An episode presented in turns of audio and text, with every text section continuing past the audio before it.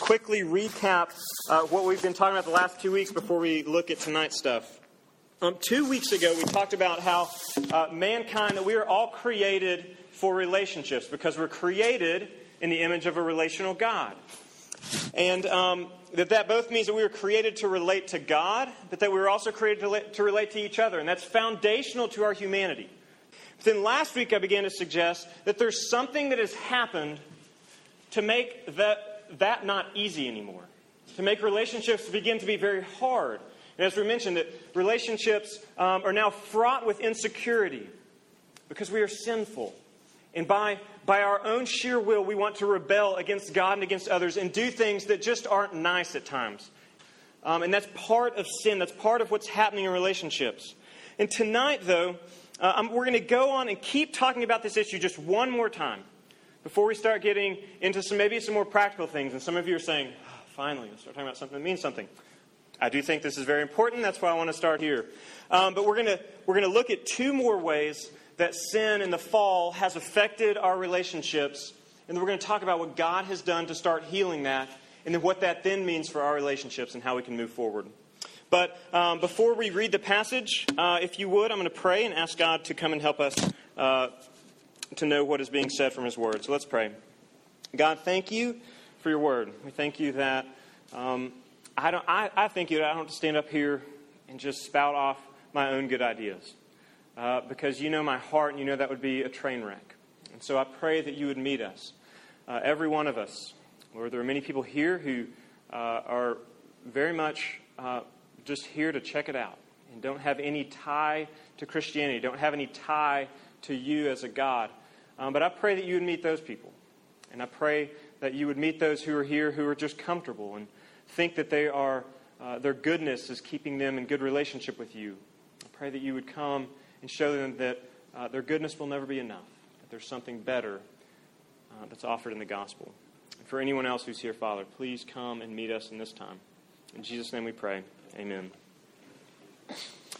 In February of this year, I got a, an email from a friend who lives in Nashville. He actually is the guy who uh, is behind a lot of these old hymns if you'll see some of these hymns, say they're from the 1700s and 1800s, he was the instigator behind the whole movement to, to put these old, old songs to new music.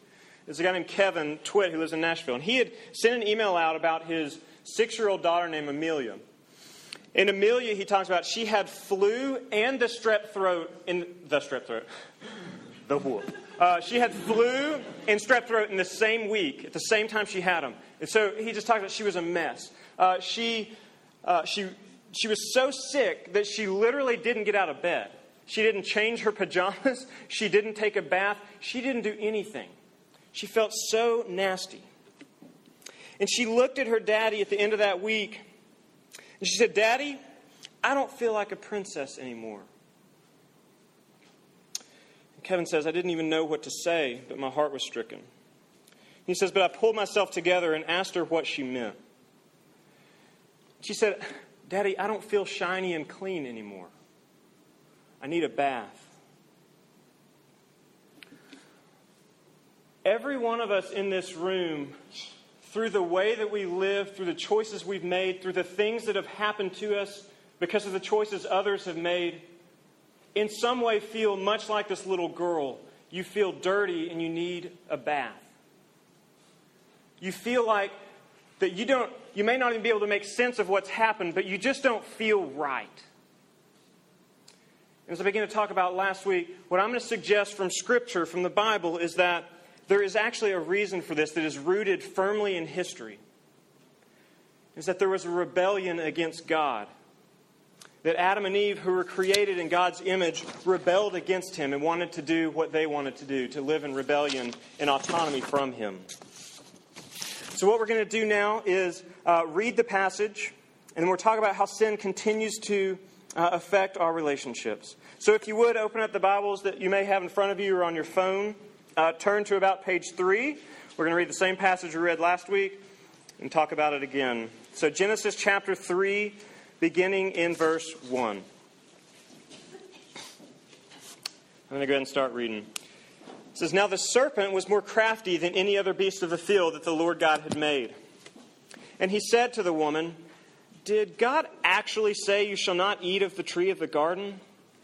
And the woman said to the serpent, We may eat of the fruit of the trees in the garden, but God said, You shall not eat of the fruit of the tree that is in the midst of the garden, neither shall you touch it, lest you die. But the serpent said to the woman, You will not surely die. For God knows that when you eat of it, your eyes will be opened, and you will be like God, knowing good and evil. So when the woman saw that the tree was good for food, and that it was a delight to the eyes, and that the tree was to be desired to make one wise, she took of its fruit and ate. Also, and she gave some to her husband who was with her, and he ate. And then the eyes of both were opened, and they knew that they were naked. And they sewed fig leaves together and made themselves loincloths. And they heard the sound of the Lord God walking in the cool of the, walk, walking in the garden in the cool of the day. And the man and his wife hid themselves from the presence of the Lord among the trees of the garden. But the Lord God called to the man and said to him, Where are you? And he said, I heard the sound of you in the garden, and I was afraid, because I was naked, and I hid myself. He said, Who told you that you were naked? Have you eaten of the tree of which I commanded you not to eat? And the man said, The woman who you gave to be with me, she gave me the fruit of the tree, and I ate. Then the Lord God said to the woman, What is this that you have done? And the woman said, The serpent deceived me, and I ate. The Lord God said to the serpent, Because you have done this, cursed are you above all livestock and above all beasts of the field. On your belly shall you go, in dust you shall eat all the days of your life. I will put enmity between you and the woman, and between your offspring and her offspring. He shall bruise your head, and you shall bruise his heel. And to the woman he said, I will surely multiply your pain in childbearing. In pain you shall bring forth children. Your desire, your desire shall be for your husband, and he shall rule over you. And to Adam he said, Because you have listened to the voice of your wife and have eaten of the tree of which I commanded you, you shall not eat of it. Cursed is the ground because of you. In pain you shall eat of it all the days of your life. Thorns and thistles it shall bring forth for you, and you shall eat, the plant, you shall eat of the plants of the field. By the sweat of your face you shall eat breath, till you return to the ground, for out of it you were taken, for you are dust, and to dust you shall return. The man called his wife's name Eve because she was the mother of all living. And the Lord God made for Adam and for his wife garments of skin and clothed them. This is the word of the Lord. Give God thanks for it. So, as we look at this passage and as we consider it's just being read, having just been read, I want us to see that not only does sin lead us into great insecurity, as we talked about last week, and not only does sin lead us into further rebellion against God and others, but that sin also leads us into hiding. It also leads us into hiding. And this is somewhat related to some of the things I've mentioned so far, but I think it deserves some special time because of the way that it plays out, particularly in our relationships. And look, in verses 8 through 10, we read that at the very sound of God's presence, when God was just walking through the garden, that Adam became afraid. And his fear, his insecurity about what he was, and, and his shame drove him into hiding. They were no longer secure about their nakedness. And so they went and they covered themselves. They were scared and they went into hiding. Let me give you an example of this and how this plays out in the real world. Uh, when Sarah and I had uh, just gotten engaged, don't be thinking that we got naked. We weren't naked. Um, when we had just gotten engaged, uh, we sat down with the pastor for some premarital counseling to start kind of that whole process. And um, we sat down, and he was explaining to us that premarital counseling uh, of what would happen in premarital counseling. What he was saying was that during this time, we will get to know each other better, and we will find out new things about each other, and we will probably, probably grow a lot in this time. And so I'm kind of sitting there thinking, it's like, oh, yeah. You know, I saw this Chris Rock comedy special. I should have known, right? Um, and I start to talk about how that's really funny when you say this because Chris Rock talked about how when you're dating, you just let the other person see a little bit of you. And you hide all the things you don't want them to see. So they're kind of seeing this other you, this alternate you. But, you know, that's what you do when you're dating. But then once you get the ring on the finger, and what's really hard about me doing this is I'm wanting to talk like Chris Rock, Chris Rock and I can't do that. He's like, once you get the ring on the finger, um, he said, once you get the ring on the finger, that went from bad to worse. Um, once you get that on the finger, then you're like, man, you're stuck with me. And you can start letting it all out. You start letting them know what they're getting when you get married, but they're stuck with you, right? Well, as you can imagine, my new fiance, Sarah, who, glad it worked out, um, she and my pastor both were thinking, uh, yeah, we don't like the way that this sounds. Like, what, are, what have you yet to tell me, Brent? Um, what is to be determined in this? Part of it was I didn't know what I was talking about. Um, uh, part of it was I, I, just thought it was really funny. But I also really think there was a great part of it, uh, which, while we were dating, and even while we were engaged, and sometimes still into marriage, you carry things inside of you that you simply don't want to be seen. You don't want anyone else to see those things. Because, as I've mentioned, your thought is that if anyone knows me like I know me, then they will never love me. If they know what is in the deep recesses of my heart, in those ugly corners, in those ugly and deep and dark places that I just kind of tuck away and selectively spend my whole life trying to keep people from, if anybody gets to see those things, they will turn and run the other way. How do you do that? And what do you do that with? What are the things that you have deemed to be too scary, too ugly, too dirty? That you have locked up in the vault of your heart, hoping that they will just atrophy and wither away with time as long as no one comes and visits them, and as long as you don't think about them too much, you hope that they'll just be there and they'll die eventually. Maybe it's something you've done online in the, in the safety of your room. Maybe it's just a malicious thought you had towards someone who really made you mad. Maybe toward a parent who, for most of your life, all they've been is disappointed in you. And you're so mad at them you don't really know what to do. And so you just hold it up. You hold it in. You bottle it up. Maybe it's a homosexual desire. And you're really struggling with what to do with that. It doesn't feel clean, but yet you can't get rid of it. Or maybe it's just a sexual fantasy about somebody in a class, or maybe in this room, or maybe at church, or wherever. What is it that you have that you try and hide so that no one will see? because you think if they see it, they could never love you. You may be thinking, Brent, what's so bad about hiding? I mean, do I have to tell everybody everything? Do I just have to be a complete open book for the world to see? And I want to say that you don't. I'm not here suggesting that you walk out of here and then we have a big powwow out there and just let it all go and just kind of air all of our secrets and dirty laundry and everything like that. I'm not saying that that stuff is all for the world to see. But really, would that be the worst thing that could ever happen to you? That you are actually known for who you are, and that your secrets, which, which haunt you, could actually be known by those around you? Derek Webb, who's an artist, he says, um, he said, you know, it, it actually wouldn't be so bad if all of our sins and all of our shortcomings were broadcast across the world. Because then we wouldn't have anything to run from we would finally be able to own, yep, I mean, that's me. I can't really, I can't really do anything about it. That's what it is. We can start in that moment to be healed. We can start in that moment to be changed. But I'm actually talking about not just airing it to everybody, I'm talking about those things which you've decided I can't tell anybody. I'm not saying you have to tell everybody. I'm worried about things that you decide you can't tell anybody.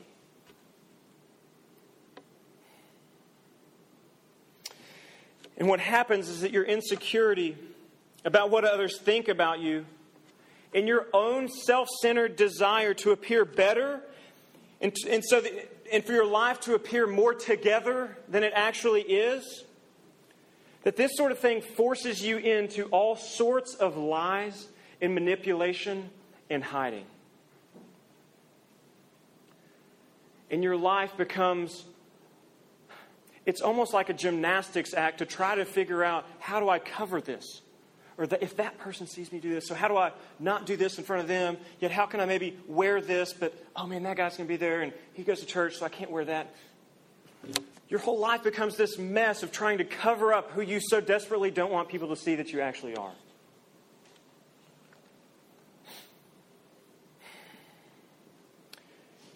And as much as you don't want people to see these things, and as exhausting as it is to think about people seeing these things, and as exhausting as it is to cover them up, you think that this is actually easier and better than being found out. And that's why you do it. You think that this is easier than actually letting it out. And so you, so you stay in your own mind, you stay in your own heart, you stay in, the own vault, in, in, the in your own vault of your life, and you don't let anybody in. And you've resigned to living in a way where managing and controlling what others think about you is normal. Some of you just don't know any other way. And I'm not, I'm thrown in with you. Some of us simply don't know what it would be like to not live our lives controlling what other people think about us and trying to manage people instead of, instead of loving people. Trying to put off a certain persona or a certain lifestyle instead of letting others come in. And you figured out that if you let them see just enough of your socially acceptable sins or weaknesses, some of those things that you can actually share at the end of a Bible study or maybe share with a close friend, you figured out that if you can share just enough of those things to where they think you're being vulnerable and honest and real, then you're good. And you can stay behind the facade of emptiness and, in this vault that you've created.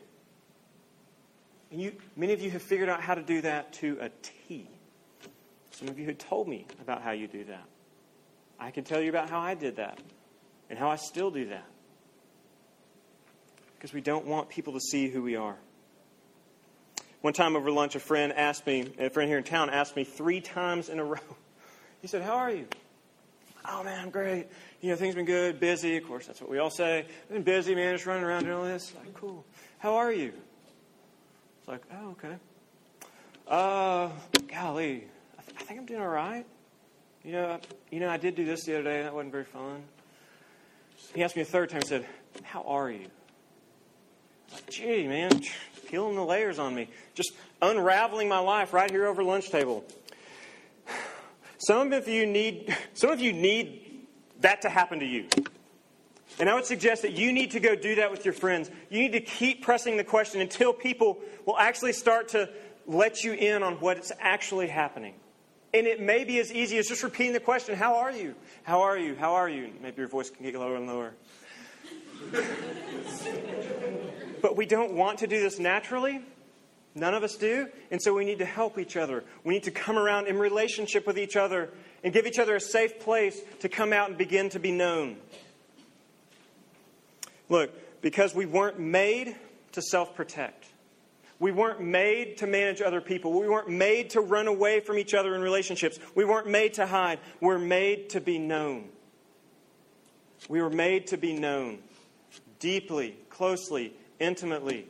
Sex, when you get together and get naked, is a physical picture of what should be happening on all other levels at that point in the relationship. And I suggest, and I will in the, in the coming weeks, that there's only one place where that can fully and ultimately and safely happen.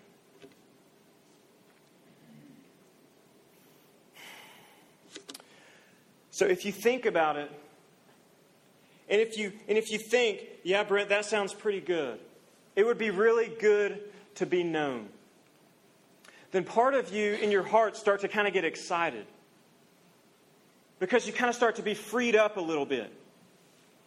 And if you'll take that thought and let it go one step further, maybe even start dreaming, to where you could say, what would it be like to be known and to be loved? What would it be like to be known and to be loved? And the manipulative game that we naturally play by hiding is why some of you actually hate Christianity. It's why some of you do not like the church. You don't like when a group of religious people get together.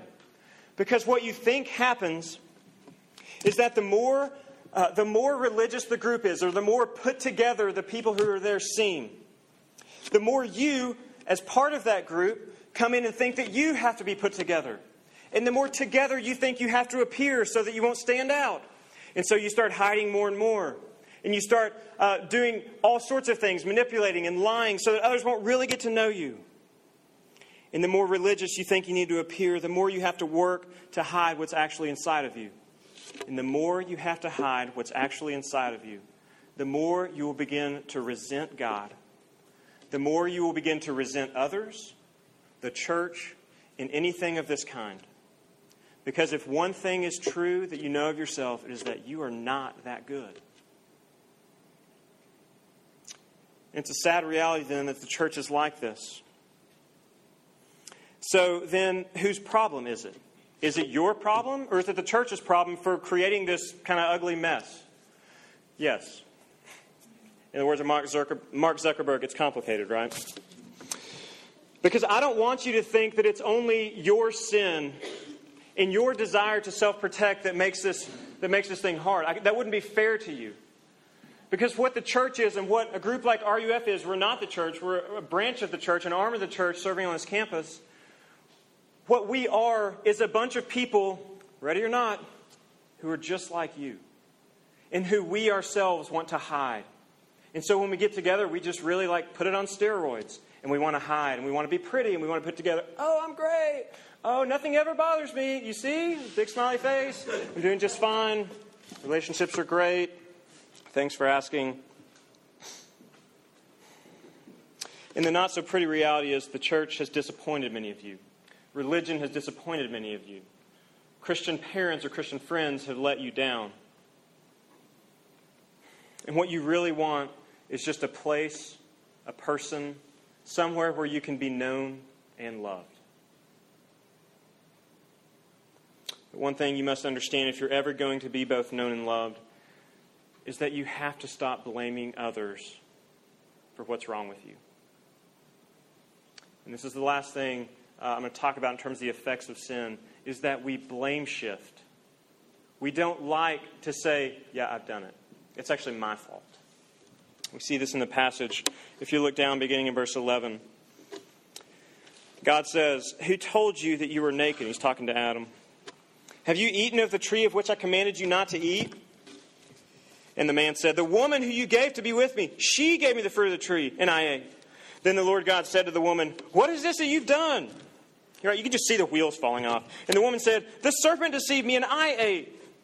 And if this scene weren't so sad and true, it would actually be really, really funny. It'd be really funny to see in a movie. I mean, we see it all the time. Some of us know this all too well. Sorry. Um, but we have to know that in the midst of that, God doesn't run away. He doesn't see their sin and he doesn't turn and go the other way. He's like, Adam, you are so stupid.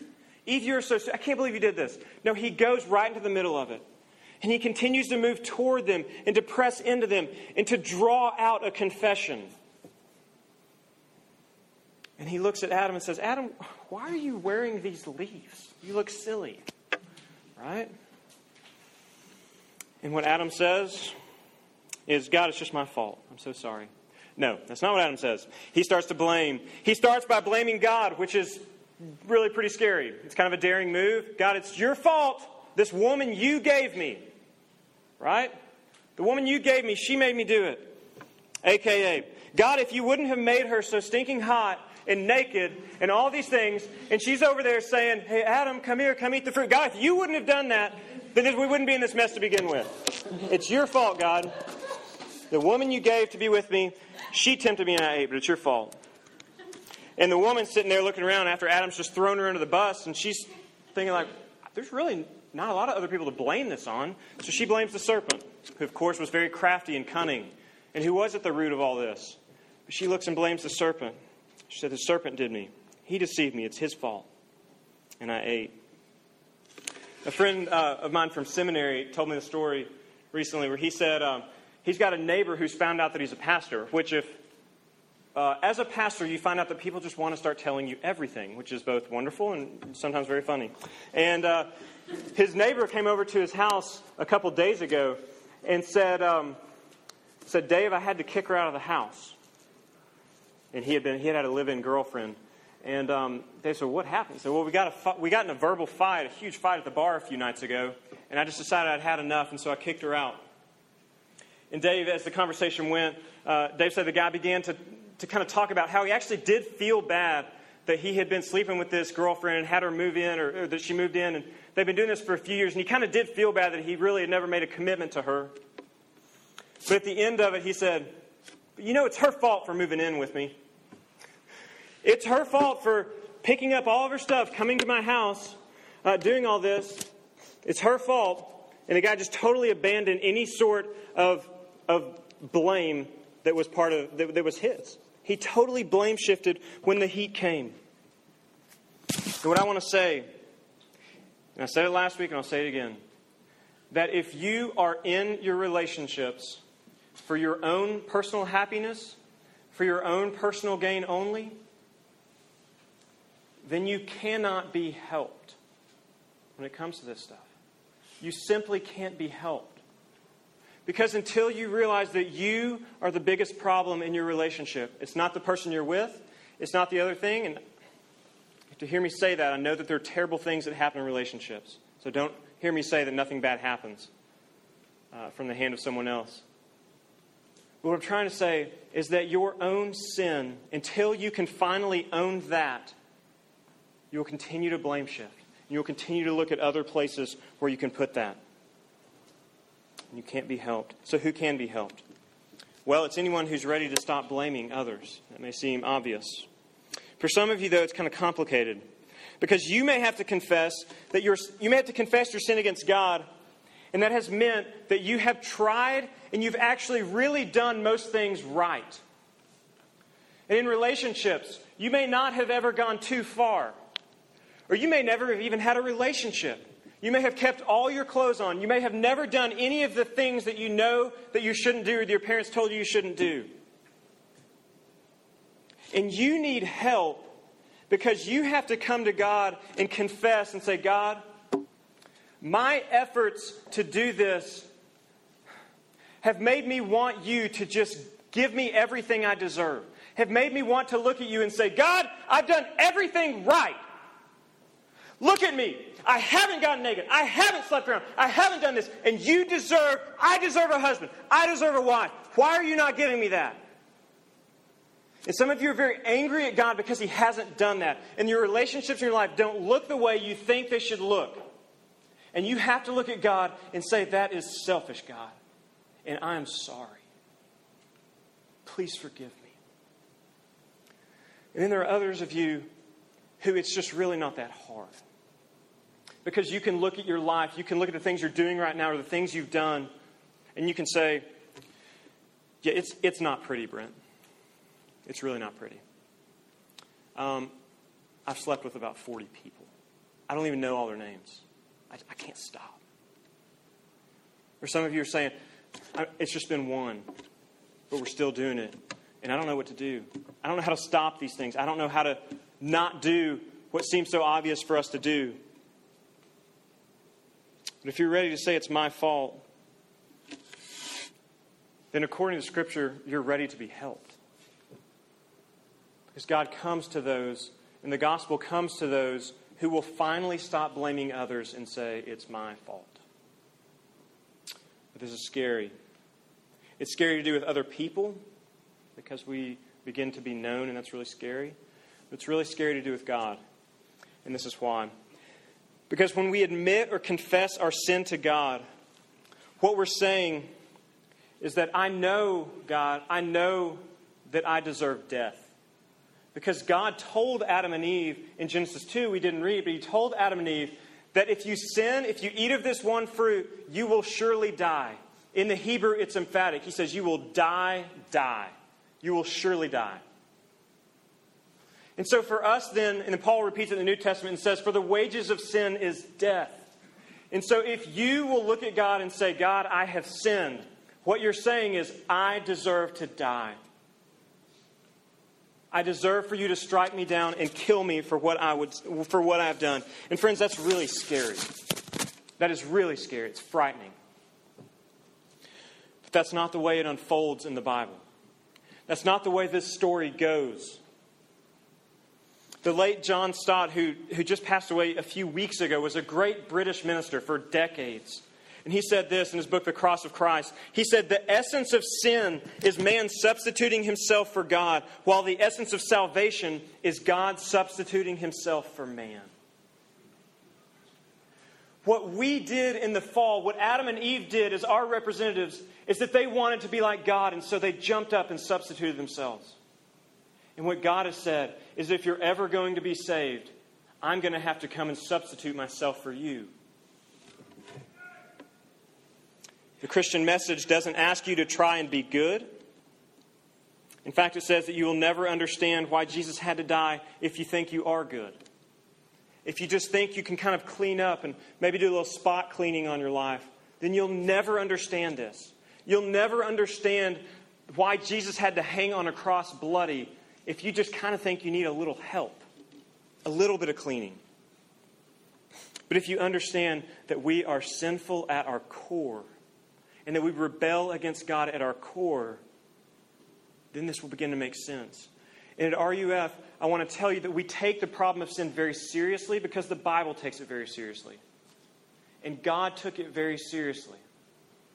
We aren't trying, I'm not trying to lead you to a place where you only just bemoan your life and to where you hate yourself.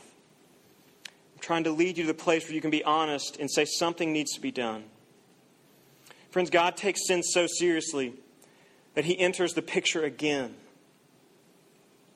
And He takes the sin on Himself, the substitution, He takes the sin on Himself and he, he sends his son Jesus to die for you in your place so that you don't have to die finally so that you don't have to die you see the promise in genesis 3.15 is that the offspring of the serpent would receive the fatal blow that satan would one day be fully crushed. He would be bruised or crushed in his head. But that he would strike the heel of woman and our, her offspring would, would limp through life because we are affected by sin and we limp along, sometimes trudgingly slow. But, friends, sin and evil would one day die because God promised it here to Adam and Eve that the seed of a woman one day would come and do away with death and evil forever. That promised seed is the promise of the gospel. It's the promised Messiah. It's Jesus himself. So Jesus hangs on a cross and dies, but he doesn't stay dead. He comes back to life. God raises him from the dead, and he parades around, and hundreds of people see him to show that sin did not win. Evil and the evil that's in your heart and the evil that's in your relationships does not finally win. Jesus is resurrected to show that sin does not have that power. And then he goes back to the Father, back to that relationship. And they could have stayed up there forever and been perfectly happy. And we could have been left here on our own to try and move toward God. But God knows us too well. He knows that we won't move toward Him on our own. And so what does He do? He sends the third member of the Trinity. He sends the Holy Spirit to come and to open our hearts. And to come and allow us to say, you know what? I am sinful. It's my fault but Jesus took the payment for me. The Holy Spirit now does this in our world. He's done it in some of your lives, and He's doing it in some of your lives right now. That the gospel is becoming good news for you because you see that you don't have to work for it, you simply have to believe it. And, friends, when this becomes your story, when you realize that you can both be fully known and fully loved by what God has done in Christ then you begin to be able to look at each other in your relationships and not expect those people to carry the burden of fully knowing you and fully loving you because they simply can't. They are still broken. They can't do what only God can do. And you can stop looking to your boyfriends and your girlfriends, your family, or your sexual encounters to give you this ultimate fulfillment. You can know that that only comes in God or with God. And then you can move toward others. You can move toward loving them and giving them the freedom to open up. You can move toward them and serving them instead of just using them. Because, friends, that's what you were created in God's image to do, is to love others, to serve them. And relationships become beautiful when you see this happen. Some of you know this. You've had parents model this for you. You've had friends, you've even had boyfriends or girlfriends model this for you. And it's absolutely wonderful. I'm going to close with this story. This last summer, Sarah and I uh, and our family, we had been in Louisiana, where she's from, for a family wedding. And we, we don't get to go down there often. And so we decided to go down and stay for two weeks uh, a week before the wedding and a week after the wedding. And it was crazy before the weddings. People were running around, so it wasn't a lot of good family time. But after the wedding, it started to calm down a little bit. And so we began to hang out uh, with family and that kind of stuff. And it was great. Well, the Tuesday after, the wedding's on Saturday, Tuesday after, I get a phone call from a really good friend here in Tulsa, a guy I grew up with. And he said, Brent, I want you to come and play in the member guest uh, at, at, Cedar Ridge with me, which is a really nice country club here in Tulsa. I used to be, uh, I, I, I love to play golf. I used to be a good golfer, but I don't get to play that much anymore. And so the thought of getting to play in this tournament was awesome. I was so excited. But I told him, I said, you know, I'm going to have to go talk to Sarah about it. So I went and talked to Sarah and I mentioned it. And during the course of that conversation, both, both of our emotions got pretty elevated. And um, you might have called it a discussion of sorts. Um, and we decided we just needed to take a few hours and think about it and to pray about it and figure out what we should do. And so in that couple, in that three hours, I did what any good Christian, loving Christian husband would do. I went off and prayed and uh, sought how best to, to serve Sarah. That's not true. Um, what I did was I started building my case. And I even called a pastor friend and, and kind of gave him my side of the story so that I, he could get behind me. He said, Yeah, you're right. You're right. In those three hours, I had basically constructed a bulletproof case of why we could leave the next day to drive 15 hours home all through the day with two kids and be there so that I could tee off at 8 a.m. Thursday morning. And I was ready to go obliterate anything Sarah said to me. That's right, I'm a pastor. It's really embarrassing. Um, and I walked into the kitchen at her parents' house, ready to decimate her. And she turned around with tears in her eyes. And before I could say anything, she looked at me and said, Brent, we're going to go home tomorrow. I want you to play in that golf tournament. I want you to get to go and do that. And I looked at her and said, Sarah, but you want to be here with your family. Why would you do that? And she looked at me and said, Brent, because I love you. I love you. I want good things for you. I want you to enjoy these kind of things. And friends, when you see that in other people, when you see that relationships can be a place where you see love, where you experience love, where you feel the very gospel itself, then you begin to look at what God has done and say, I've got to have that. Because what I'm doing here on earth right now with my relationships isn't working. But that sounds pretty good. Friends, that's an invitation to come to God through what Jesus has done just because he loved you. Will you come to him?